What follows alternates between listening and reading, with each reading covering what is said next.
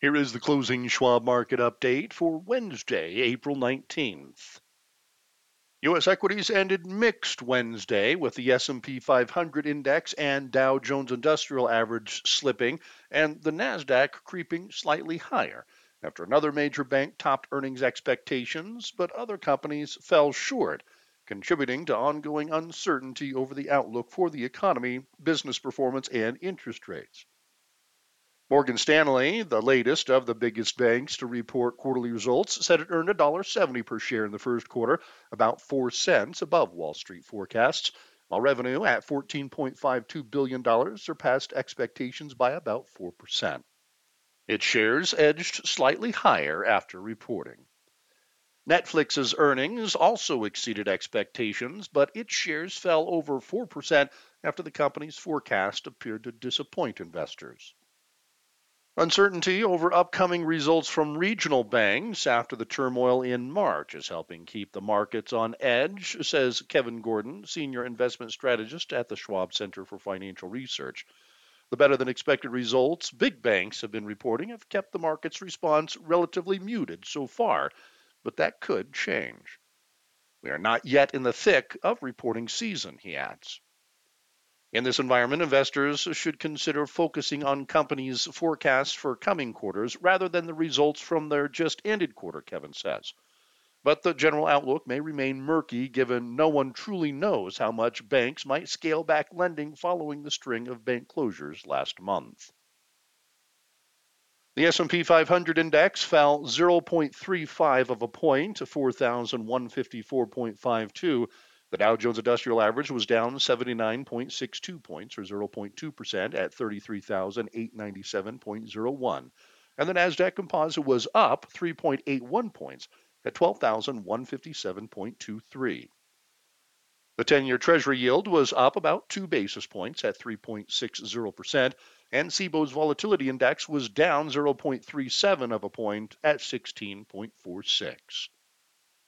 Transportation was one of the top gainers among S&P 500 sectors Wednesday, thanks in part to strength in United Airlines and other top carriers. Real estate and financials were also higher, while oilfield services stocks were among the weakest performers due to a sharp drop in crude oil prices. WTI futures fell below $80, their lowest level in nearly three weeks.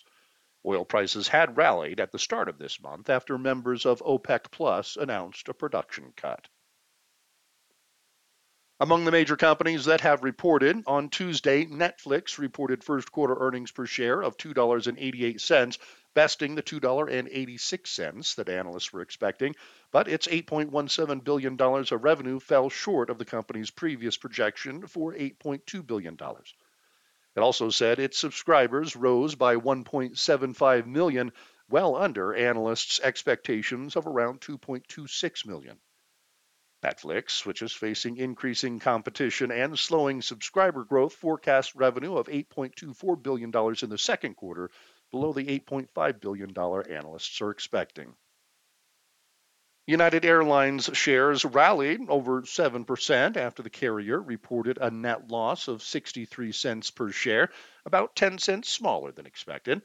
It also reported $11.43 billion in revenue, slightly above the $11.42 billion analysts expected. Like Delta last week, United Airlines expressed optimism over travel demand in the second quarter.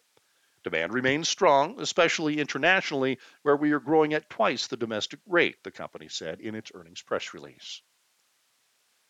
Abbott Laboratories shares surged about 8% after the medical device company reported earnings of $1.03 per share, about 4 cents above expectations, on revenue of $9.75 billion for the first quarter. U.S. Bancorp's shares also gained after the company said it earned $1.16 per share, about 4 cents above expectations, on revenue of $7.18 billion. The bank said its quarter end deposits were down 3.7% at $505.3 billion. Tesla was due to report its first quarter results after the market closed. Analysts expected the company to report earnings per share of about 86 cents, down from $1.07 for the same period last year. Revenue was expected to be about $23.31 billion, up from $18.76 billion last year. The Federal Reserve remained on investors' minds with the market pricing in high expectations for a quarter point interest rate hike at the central bank's next policy meeting, May 2nd and 3rd. The slowdown in price growth reflected in recent updates for the Consumer Price Index and Producer Price Index have bolstered expectations that the Fed may be near the end of its tightening cycle. But investors shouldn't be looking for rate cuts anytime soon. The Fed increasingly has cover to keep rates higher for longer, Kevin says. While there has been a lot of cheering over the disinflation in headline inflation metrics, core measures, which strip out more volatile food and energy prices, are not easing nearly as fast. Actions speak louder than words.